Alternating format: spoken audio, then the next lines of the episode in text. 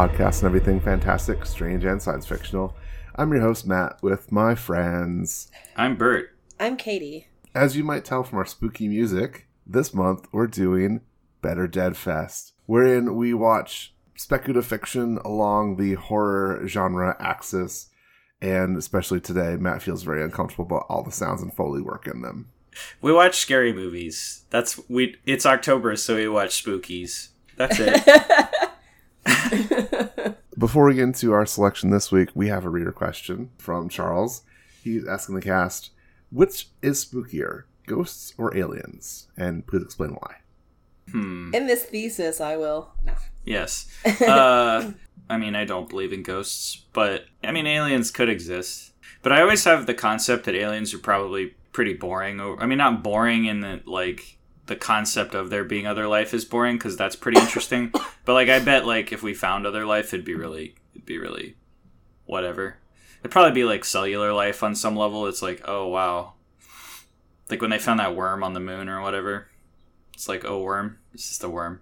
Who cares? Uh, but I mean, it was Did really we find fascinating. a worm on the moon? Something like that. Was it on the moon or Mars? I don't remember. Uh, where it was like some kind of cellular ass life that everybody's like, they're like, oh, I found life on another planet, and everybody's like, yeah, nobody gives a shit because I think it was Mars. okay, that's fine. But like Ghosts of Mars is scarier than no, I haven't watched that. But I'm just saying ghosts like because I don't believe they exist, it's actually scarier. Because like if I, I feel like if I saw an alien, I'd be like, oh, it's an alien. I mean, it'd be scary, but it'd be like, yeah, I, I have a concept of that. If I saw a ghost, I'd be like, Jesus Christ, I'm not even prepared for this. You know, so it'd be way scarier. But it wouldn't happen because they're not real. I would say aliens because, at least with ghosts, like, the premise is that they are formally, like, human. So, like, there's ways that you can interact because of, like, so sociocultural things, right? You technically communicate. Like, sure, they're spooky, but, like, aliens, like, you.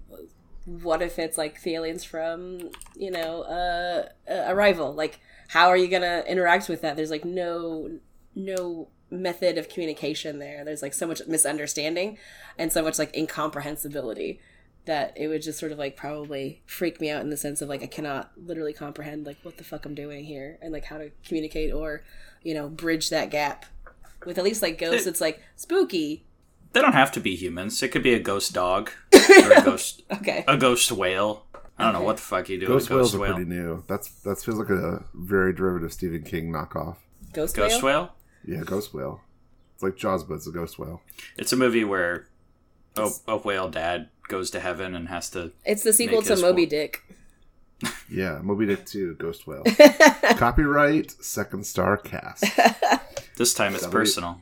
That'll be fifty thousand dollars. Uh, for me, I would say aliens, but it's kind of the inverse of Bert's answer.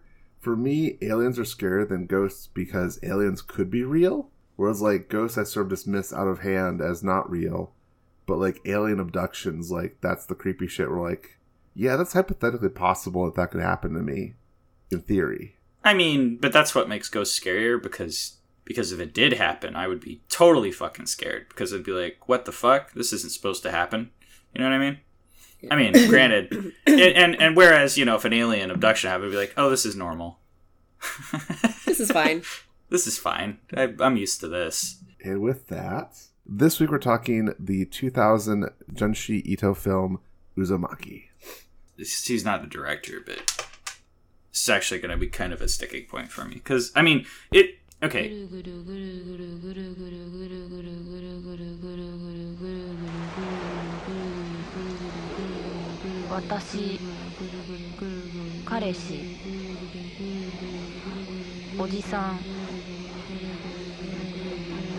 おばさん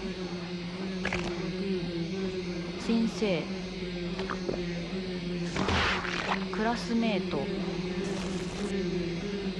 ストーカーカタツムリナルト巻き人が死んでゆく。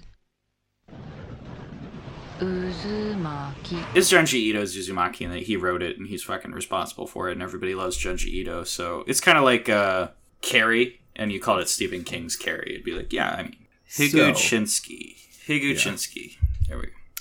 So Higuchinsky actually directed the film, but uh, how? What brought you all to selecting this one for uh, one of our Better Dead selections? So I had never seen it, but I knew a lot about it um, and I sort of like knew about like its importance like stylistically. So I figured it was a good excuse to watch it. Do you mean like the movies or the books? The movie. Oh, cool. So this is interesting because I think we're all going to have completely different um, experiences with it. Uh, I saw this on IFC back in like 2003, 2004, out of nowhere. Like it was just on, and I didn't know anything about Jun- Ito at the time. Um, so it was just like, oh, a horror movie and it was just totally like, what the fuck is this? I'd never seen anything like it. And I just remembered being really impressed by it. I found out years later is based on a comic. I'm like, oh wow. And then, you know, it kind of came around where everybody's like, you need to check Junji Ito out. This guy's amazing. And I was like, oh, I know this guy. I saw that movie. So, Katie, to make sure I understand this, have you read the manga then? I have. Okay, so you saw the manga, then saw the movie. Yes. Bert, you saw the movie, then read the manga, I'm assuming? Yeah, I've read pretty much everything by Junji Ito. And I'd never seen the movie or read the manga. Still haven't read the manga, saw the movie. To preface this, it is a profoundly unpleasant experience as someone that is skeeved out by skin things. Ah, And I don't think I have misophonia, but I think I have like a mild version of it maybe, where like the gulping Foley work and the sticky Foley work is particularly uncomfortable to sit through. So I would say this film was interesting. I don't like watching it, but that doesn't mean it's a bad movie and it's just a very odd place to be as a film critic who just it, it, it grossed me out. It is it, it was bad for me to watch. Ugh. It so that's interesting because I think the most unpleasant scene in this movie is where the dad's like eating soup. and they get a close up on his face, and it's just you just get to hear somebody eating soup. We, we should probably run down a synopsis of this one. High school girl, Kiri, um, she starts to watch her entire town go crazy over spirals and spiral patterns and spiral things and become spirals. That's pretty much it. Yep. That's the movie. And I feel like one thing I really appreciate about this film is like it's very um, respectful of the source material and true to it in certain ways while still trying to like convert that information over to a different medium like like I think it really nails the spirit of the comics without like being just the comics. I feel like usually when I read Junji Ito things, it's not like there's a crazy involved elaborate plot or you know we're barreling towards some resolution. It's more like what if this shit happened? Holy crap, it'd be horrifying, and then it just runs with that. You know what I mean? It gets it gets crazier and. It, it kind of reminds me of the X Files. I feel like I feel like a lot of X Files episodes by like I think it's like Morgan and Wong. They were mostly written like we have this crazy fucking idea for a scene that's just like what if this shit happened and then we'll we'll write an entire plot circulated around that idea. So I feel like that's that's accurately represented in this movie. There's a lot of just scenes that make you go what the fuck is happening? Like you turn the page, you got a splash page of craziness and that's what you get. the thing that was scariest about this film, or maybe perhaps most unsettling, that I really appreciated was how the the spiral shape becomes an object of fear, and the spiral shape is like everywhere. You know, it's it's all over, you know, nature. It's all over, you know, human design, and so to think about something that is so integral or Omnipresent, yeah. yeah, omnipresent is an interesting way to think about horror. You know, this was kind of like the opposite of jump scares. Like every single moment, I'm, I'm, I'm mostly again like I'm very ignorant of Japanese cinema and how Japanese films are shot in relation to like Western styles of film and you know what sort of dialogue there's between those. But I just love that like from a horror perspective, this was about imbuing the everyday things with their own horror Mhm. and leaning into that experience. Like that to me is really interesting. So I remember hearing about this movie. I would like. It's so weird that I'm usually kind of averse to horror, considering that I am a goth. Um, but a lot of horror movies just really don't do it for me. Like I, I don't like body horror usually, um, torture porn, things like that. But I don't know if this movie was actually really horror. Like it, it is in that genre, but I don't know if it was ever actually scary. And I think that's why I liked it. Is like if it was so over the top and like stylized more than like grotesque, um, that to me it had that appeal and like why I wanted to watch it. So I was like, I'm gonna give this a shot. And that's also like shot in like very specific colors and uh, again like the the style was so bold um, and definitely not subtle. So That's interesting to me because that's what scared. I mean, this is one of the few movies that like legit unsettles me. Like I actually feel like I might have nightmares about it. Like Really? usually, yeah, like a lot of horror movies I watch because I, like really unsettling, but like like Hereditary, for example. I'm not gonna have nightmares about Hereditary. It's scary. Like I'll watch it and be like on the edge of my seat and like thrilled by it, but like once it's over, I'm like, yeah, that was a movie. I enjoyed it, but I don't. It doesn't like sit with me and like creep me out for all day. And this movie does that, and I feel like it's because like it's because of how bold and stylish. Like it, it really. I, I love horror movies that just like they just eschew all like standard ideas of filmmaking sometimes they, they just go out there and they're like we're just gonna go fucking wild with it and like do things that we were kind of talking about like the ghost and aliens thing like like if i really see something that i'm just not expecting that's just totally out of left field i couldn't have even planned for that's also scary like it really does me in. Um i remember watching this and just like the scene where um the mother sees the sky turn into spirals and they edit her eyes to be bigger like for five seconds which i think uh reminded me of inland empire. David lynch does that this is just fucking stuck with me for years i'm like it's so fucking creepy why would anyone do that when they're making a movie like make somebody's eyes bigger for like a flat like second and a half Yeah. it's like the creepiest thing it kind of reminds me of Hausu. Like Hausu has this. I think we kind of talked about that off the show. Um, you know, it was written by a. ch- It was essentially written by the director's child, and all the effects are so like flimsy and insane that it's actually even creepier because it's like has this fundamental understanding of like the surreal and weird. And that's more creepy to me than like just jump scares and I don't know, or even just normal effects like believable effects, you know. Matt, were you actually scared by it, or was it more just like this is gross? Um, I don't think scared. I don't think I was ever in the film where I was uncomfortable to the point of like not being unable to watch it, which is for me where I kind of judge scares. Like I think I mentioned this in the cast before, but my introduction to scary things was like Jaws or Indiana Jones: The Last Crusade, where Donovan turns into a skeleton in like thirty seconds, becomes the Crypt Keeper It's fun. uh, those things were tremendously terrifying to me as a child. Now I still carry those fears. I, I don't know if like maybe this prompts the question of how and what are you afraid of? Hmm. Like Hmm. those are the things that scare me. I don't usually go to horror because I don't find myself seeking that as a place to spark like an emotional reaction or, or a physical reaction. I tend to stay in places where like I can get an emotional payoff. So like horror doesn't usually do it for me. But there are certain like horror films that I have enjoyed for one reason or another. Do you think you're scared of those things because of how you were exposed to them as a child? Like, like, do you think, or do you think you're like naturally scared of those things specifically? Oh, I think it's definitely because of how I was exposed to them as a child. Like the watching Jaws, and then my aunt telling me there's a shark in the pool that um, she had Well, that'll in her do it. backyard.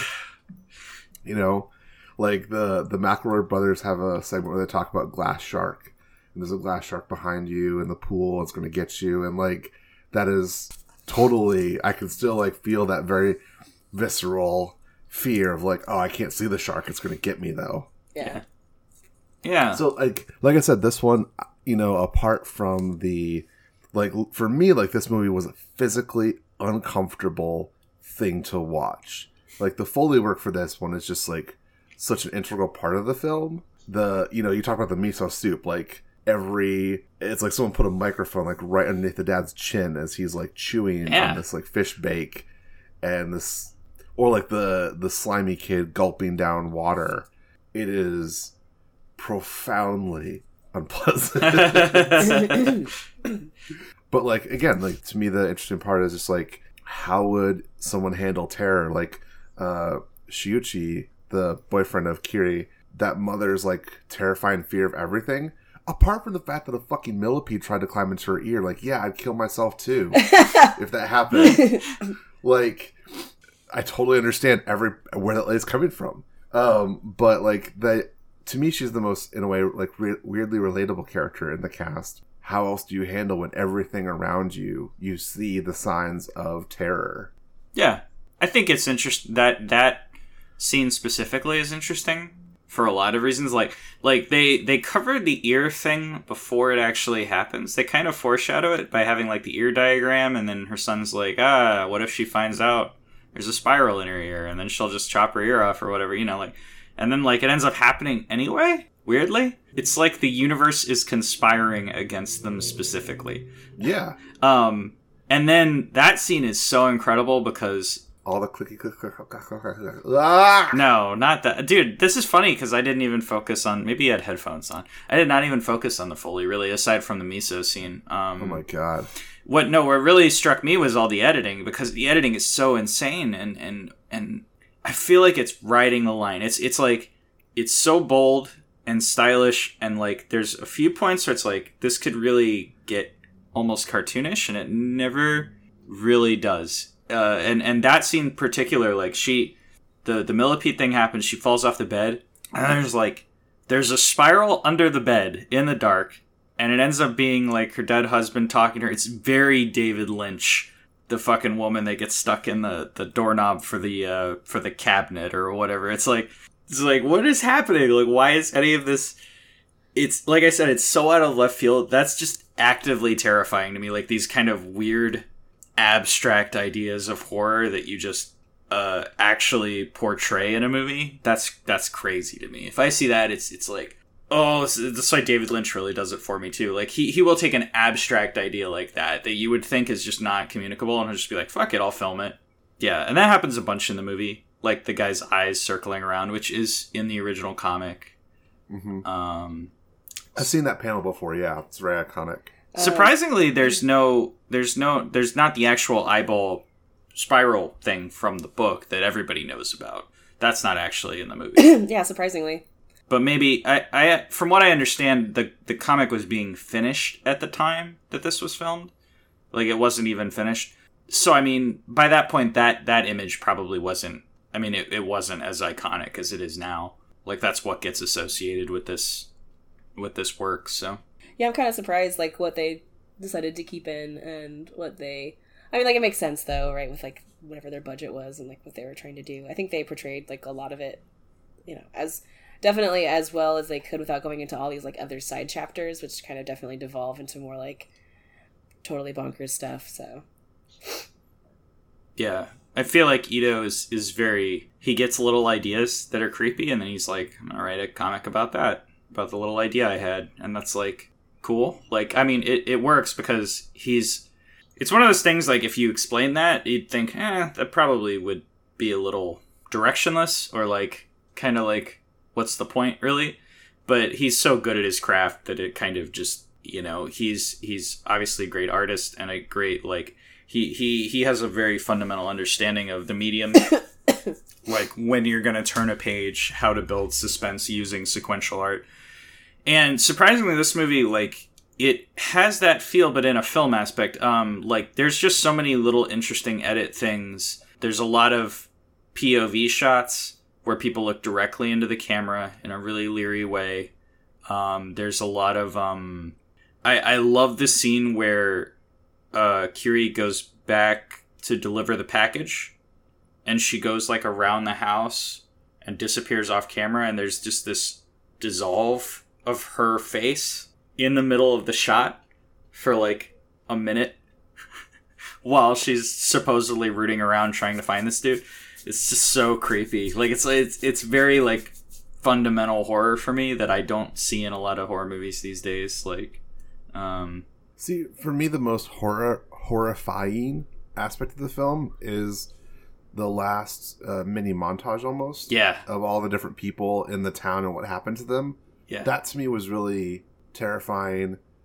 And then to hear her voiceover kind of bring us back to the start of the film with a close up on her eyes. I liked that. That was really cool. There's also no gross sounds in that film, so that was nice. I'll also speak positively. The end credits of this film have a kick ass song, so like that too. Oh yeah, they have the. Uh, we made the joke uh, with the group watch I did that it's it's the No Scrubs remix. That's what it sounds like. It's yeah, it's really killer. The ending for me was especially interesting because, I mean, from a storytelling aspect, it's kind of just a random ending. It's not really like a um. It kind of reminded. You ever seen Cape Fear? The fucking I don't think so, remake no. with Robert De Niro. It sucks, but like the ending is just like this weird fuck. Juliette Lewis does this weird fucking voiceover while it zooms in her on our eyes, and it's just like. And then all this happened, and it was the worst night of our lives. Da da da da da. Then like there's a musical sting. And That's just the end of the movie. It's like what a fucking weird ending to a movie. Like it's not even like a real ending. And this was kind of like that, but it felt like uh, it actually reminded me a lot of like visual novels or or horror comics, where it's just like let's just take these fucking crazy ass images that are not even moving, and then just move the camera around on them, so you get like you take in like individual parts parts of the image at a time. It's like that's really inventive, you know.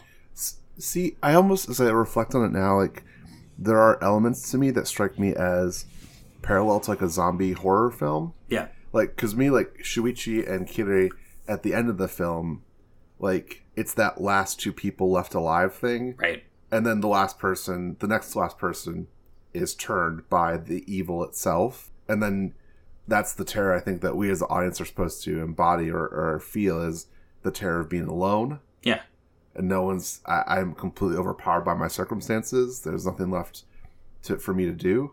And like particularly also the way like shuichi um in the hospital like it feels like he's like trying to prevent contamination oh yeah, like of his mom like i don't know there's like elements of that just really ring to me of like that sort of zombie movie where we're trying to avoid contamination by this you know infesting mutating um perverting agent you know disease of some kind Yeah, I feel like with a lot of visual novels I've read, like I, I mostly dabble in in horror visual. I mean, that's what I'm writing, but a lot of horror J novels and like this, like Higurashi, the um, and, Oh. and, yeah, when they Umineko. cry, yeah.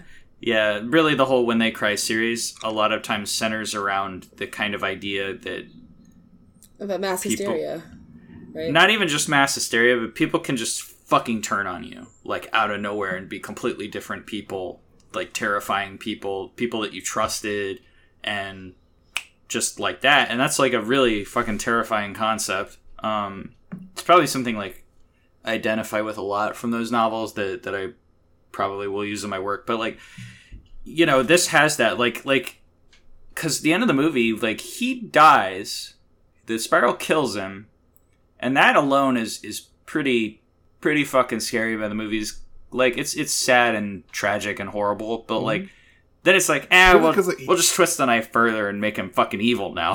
Like now he's like a fucking spiral infested dude who's gonna kill you. You know what i mean Well, he's like the one that calls for him and Kira to leave the town. Like Yeah. he knows what's up. He's like, it's time to get the fuck out of here. And that to me is like almost a classic horror trope of like someone who knows what's up. Yeah. And is like, it's time to go. yeah And no one listens. Mhm. And everyone all perishes. Yep. Yep. yeah As a boyfriend, though, he fucking sucked. Though he seemed shitty as a boyfriend. Oh, i mean all the Uh, yeah. all the male figures of this movie kind of fucking Yeah. suck That's true. I kind of liked your dad. He seemed like a nice he, guy. he seemed okay until yeah but he also like i don't know The dude loves melon. He just there is like, "Nom, nom, I love melon. This is fucking awesome. See, that is melon." pretty gross too. I don't need to see the dude bury his face in a melon.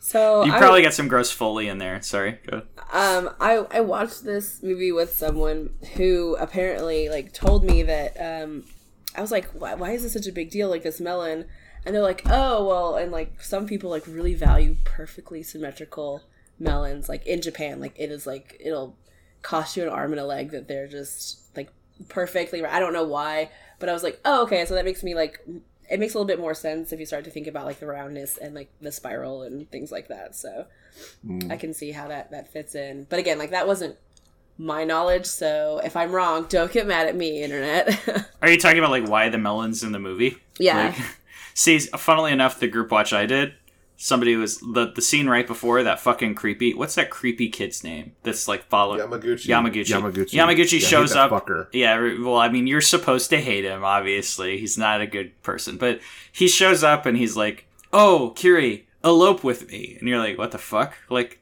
Oh no. no, that. Then Oh yeah, yeah, yeah. yeah. then she gets given a melon. Somebody's like, ah, she can't elope with him. It's Oh, cantaloupe. oh, I was like, I really hope the movie wasn't going for that. I, I don't think so. I, but maybe who knows? it's hard to don't tell because the, the the Junji Ito cameo is in that spot too. Yeah, yeah, The funniest fucking cameo. It's like a fucking Wanted joke jump scare. yeah. Yeah, Jump they go by a police station. Wanted and then- poster. It's Junji Ito. yeah, it just the camera just zooms in on a wanted poster for no reason. It's like Junji Ito, he made this, and then it's like, okay, never mind. That's actually really tasteful if you think about it from like a cameo perspective. it's fun. Instead of like um, you know, like a Stan Lee or M Night Shyamalan thing, because uh, Junji Ito is a visual artist, to have his cameo be a visual thing. Yeah, they even have a drawing of him on the wanted poster. I think like like a self portrait or some Yeah. shit. Like yeah, yeah, that's cool. yeah, it's very in in style for him. Like I and also he doesn't have to fucking self insert himself into the movie. I will say, I, even though the, Katie, this may not have tripped your body horror senses, my body horror senses, particularly around like transformations and skin things, oh, was fucking off the goddamn fucking because of the charts. snail people.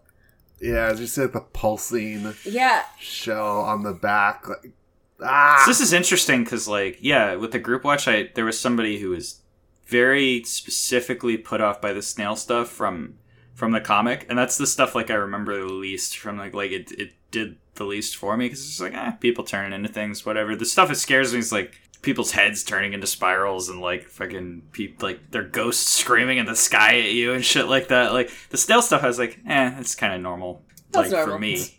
But yeah, that's that's it's fine. But like, but it's just interesting what sets certain people off and others Yeah. like yeah. this has been like a, an interesting cross section of seeing like what scares us in this and like i'm honestly like wasn't really scared by this movie at all which is weird considering that like i'm usually a big baby and that's why i stay away from horror but for this and it may have been because i'd already like read the manga before like seeing this like I, was like way more fucked up That's Um, probably why. Yeah. and so i'm just like oh so it, it seemed more like an artistic interpretation of that of hor- so it seemed further on the uh, like the art scale than like say like the true horror scale like with the hair like the spiraling hair like it's so stylized and like everything's like shot in like green like you Yeah. know um so i guess that's maybe also why it didn't really trigger like because when i think of like horror and like even body horror and like grotesqueness i think of like you know the the reds the yellows like tissue muscle blood um, and because of that filter with like the green like you didn't get a lot of that so it didn't Yeah. hit as hard for me Yeah. well,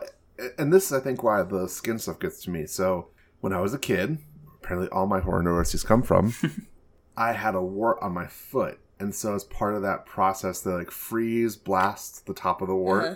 and then peel the skin off. And there's like little Yeah. tendrils tendrils, yeah, beneath that. Yeah. And that is so just the human body is disgusting so yes you're right that was so disgusting. I could not I still can't think back to like looking back at my foot and seeing that. See, I think when I had a wart as a kid, I got one of those band aid things to just go over it, and then it just disappears slowly, and I never had to. uh, what matt's talking Yeah, about mine was big enough. is a is a plantar's wart which is on the bottom of the foot and those um because Oh. of how Have a deep root. they have a deep root because of the flattening of being on your foot Oh. So they had to because I had one too, and that's the only reason I know like exactly what Matt's talking about because I had to go through that too. Ugh. Oh, I had no idea. That's that's. Super I mean, Welcome to some just you weird shit about describing your it is body. pretty creepy, to be honest. well, it's like So- creepy 'Cause it is. because like it's really like disassociated because you're like this is happening in my body and this is so Yeah. gross. But like you know, having had just a variety of like weird ass infections just that I've gotten, like I've had MRSA infections before on my skin. Oh yeah, I got close to having one of those. It's terrifying. Um, and I, I really, I, I didn't have health insurance, so I really wanted to. Again, they wanted to do what was it, um, a D and E? Uh, no, not D and E. Um, they wanted to. An amputation. No, not amputation.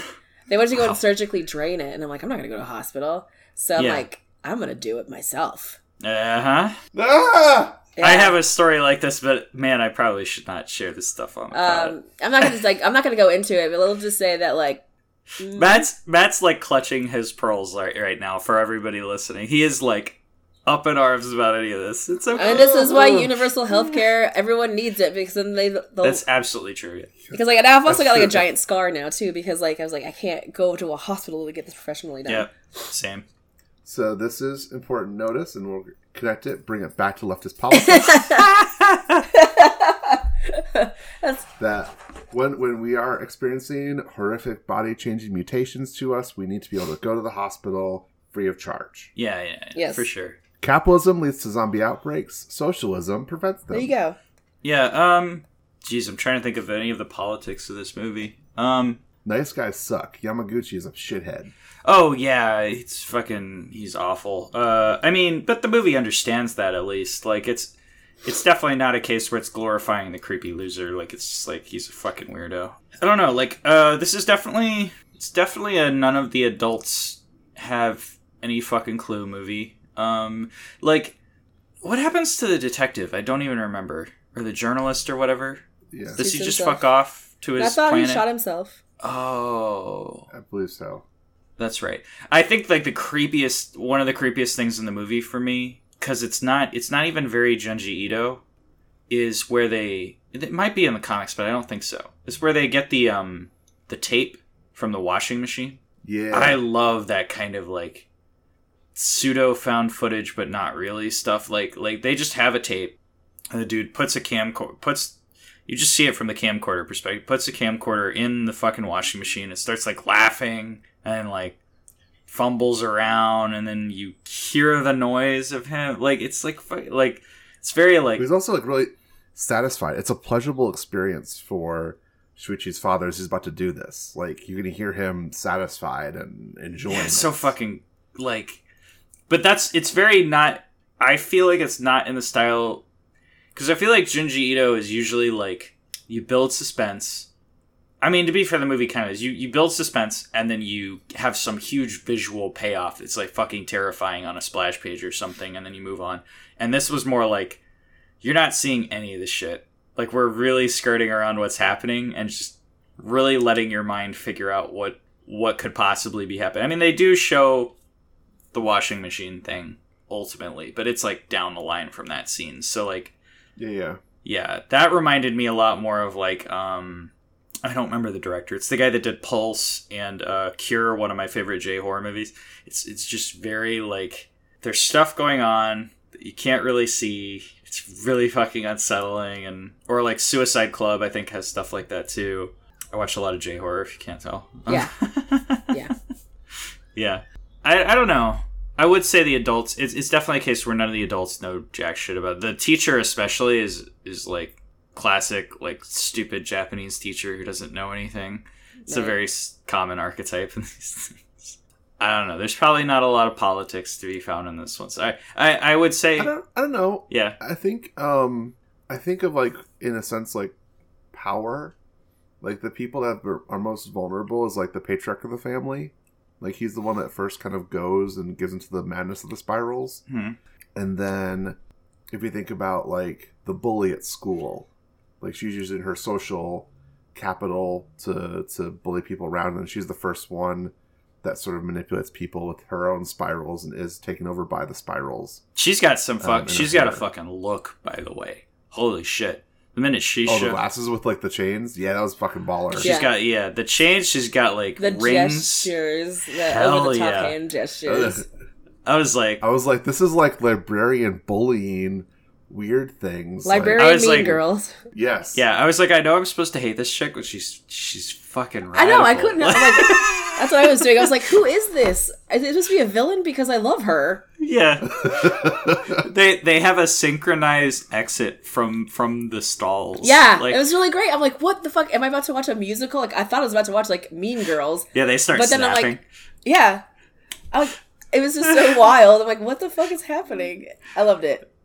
Yeah, I feel like that might speak to what what Matt you're talking about. It might speak to like um the cultural and gender norms of Japan. Like cuz in a lot of stuff I watch like this it's like you know, the dad's the patriarch of the family and and uh, there's all these cliques in high school that like I mean, I understand that happens over here, but it's very like specifically, you know, I don't know how to it's it's there's a lot of like social status and and class focus stuff like that that I mean it it happens here but it's not like we don't perceive it that way I guess. Mhm. um whereas you know every fucking visual novel ever they're in fucking high school and they have to deal with bullies and weird people and social cliques and stuff. That's like yeah always the focus of that stuff.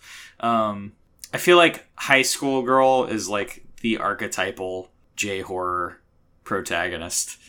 Yeah. You know, Yep. Yeah. You mean antagonist? No. no, I mean protagonist. protagonist. I don't. The bully herself is the protagonist. No, I mean Kirie is the protagonist. Oh, so Carrie, sorry. yeah, but I mean like I don't even think the bully is much of an antagonist. Honestly, No, no, she's not. Yeah. So it's just kind of like, but like in all these, it's like it's like a classic like young high school girl victim who, yeah, that's just always the case. They always have their fucking uniform, and it's just the easy pick. It's it's like uh I don't know, who's like the archetypal protagonist in a slasher film. You know, it's probably a high school girl, maybe a high school guy, but usually it's girls because all the guys get killed. Yeah, like Nightmare on Elm Street or something. Uh, what else happens in the movie? Uh, Yamaguchi gets fucking killed. Hooray.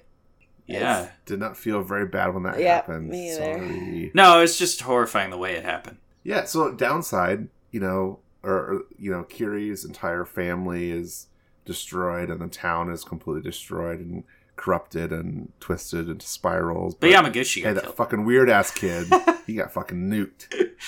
he got spun up in a fucking car tire, and his eyeball got Yeah. stuck in the windshield, and the camera zooms in on it, like, oh my Yeah. god, it's an eyeball. And I'm like, hell yeah, I love this. it's like I I actually like I remembered when I saw it originally being like, "S- s- fucking editing and directing is so cool. Who did this? And like we rewatched it, and I'm like, who's this guy? What what was his name again? I already forgot. Higuchinsky. It's a it's a pseudonym of his real name. I don't remember what his real name is, but like he doesn't even have a link on Wikipedia. Like it doesn't even link anywhere. It's just like it's this guy. And I'm like, but I want to watch more movies by this guy. Like it's so interesting and and crazy the way it's cut. But I get the feeling this wasn't really huge in Japan, and it definitely was not huge over here. yeah, no, it's the critical reviews for are rather uh, harsh on it. They seem to like find it not quite as compelling That's as something like The Ring or other see, you know piece of J horror that translated over to the See, that's crazy critical because success here. I found this so much more compelling than like The Ring or like I. It really has stuck with me, and and rewatching, I was like, man, this is because I, thought I would be sour on it. Like I thought it'd be like I haven't watched it in like fifteen years, probably doesn't hold up. But I was actually like, man, this is like better than I remember. I feel like it's an underrated horror movie. Like it's. I didn't. Well, I didn't account for how unpleasant it is for for different people than me. Well, like I, to me, the connection to like the ring is, as at least as I interpret the ring, it's a lot about imbuing everyday things with their own horror yeah. or potential sense of danger. One of the things I'm really influenced by um, in thinking about visual things, Scott McCloud's understanding comics. He talks about how humans see pattern everywhere. Like we look at like you know the front of a car or a light, uh, um, a plug in the wall, and and see a human face. And to think of how our mind imposes structure and meaning on things, then to a, a horror movie that influences that and changes how we perceive the world around us Right.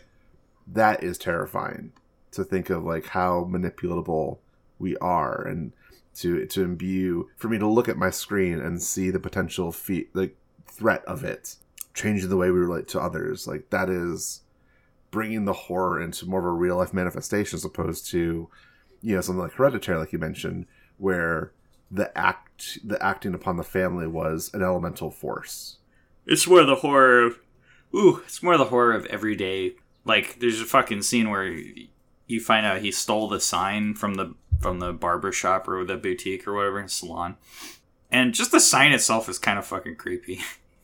this is a fucking weird red and white swirl thing, and he's just like, ah, I have the sign, and it's gonna, you know, it's like Jesus, it's fucking weird. it's just. It's Yeah. just a dumb little sign that would be over the thing. I do wish there was more like cohesion between the spiral things. Yeah. And I think that's just me as a person. Like I, um, like I think you know you talk about that sort of David Lynch piece of, you know, random pieces of horror manifesting themselves in the story, and like I want like a consistent through line. So like, like to me, like the mutations feel like a separate movie almost or a different thing than the rest of the spirals or I don't know, just like Yeah. more psychological horror versus like manifestation of that psychological horror in person. Like those things are to me different tracks of horror, and the movie blends a lot of them together. Yeah, David Lynch does a lot of that. Like, like I mentioned the the doorknob thing, but he does like uh, ceiling lamp in Fire Walk with Me, which maybe we'll watch at some point. Uh, he does uh, light bulbs. Like he loves lamps. Lamps are fucking creepy to David Lynch. He thinks they're fucking terrifying. It's like it's a lamp, dude. It's like it's it's like a weird like I don't know. It's got a shade on it. How creepy could it possibly be? Really fucking creepy if you shoot it the right way. It could be the most terrifying thing in the whole world. What else? He, he does. He does do outlets. Actually, he brought that up, like uh, outlet on a wall. He's done that in a few a few different things. Is a really fucking terrifying thing. It's like that could be totally scary. Uh, especially like I said, like it's just something you you don't think of as scary. Like I I, I enjoy that. Like very very um, esoteric things that somebody can present as like absolutely terrifying. I, I find that fun. Uh, I mean, you know, I will say like when I saw Jaws as a kid, I was scared of going to the beach for a long time. But like sharks are scary to begin with. You know, that's an easy place to go. If it was like I'm like the I'm like the vanilla of no no no no. the most scary things. I'm like, oh, that's scary. I'm scared now. Bye. I feel like that's how most people are. Honestly, honestly, usually when I ask people like, "Do you like horror movies?" and they're like, "No," it's like, "Yeah," because they're all scary, and I don't want to watch a thing that's Yeah. scary. And I'm like, I get that. no, I don't. I want to go watch my theme park ride movies and have fun. Oh no. And with that, we'll uh, call it a done episode for this week, so I don't have to think more about squishy, squicky things. Literally, Squicky. yeah, squicky. Coming up next week, we're going to be talking about the Jordan Peele film Get Out as the next entree in our Better Dead Fest. Uh, where can we find you on social media? I'm at refreshing time, not talking about how my legs asleep or body horror. It's I'm cool. at anime weed fart 69 just just out there putting trash into the world. Like a raccoon that gives back. Right, exactly. a goth raccoon. um, you can find me on Twitter at a very big bear. Follow the cast uh, at Second Star Cast. Uh, email us at secondstarcast at gmail.com. And we'd really love if you would rate and review us on wherever you find podcasts. It really helps us reach a new audience, and we're really excited to have your support. So thank you very much for listening. Have a great week. Yeah,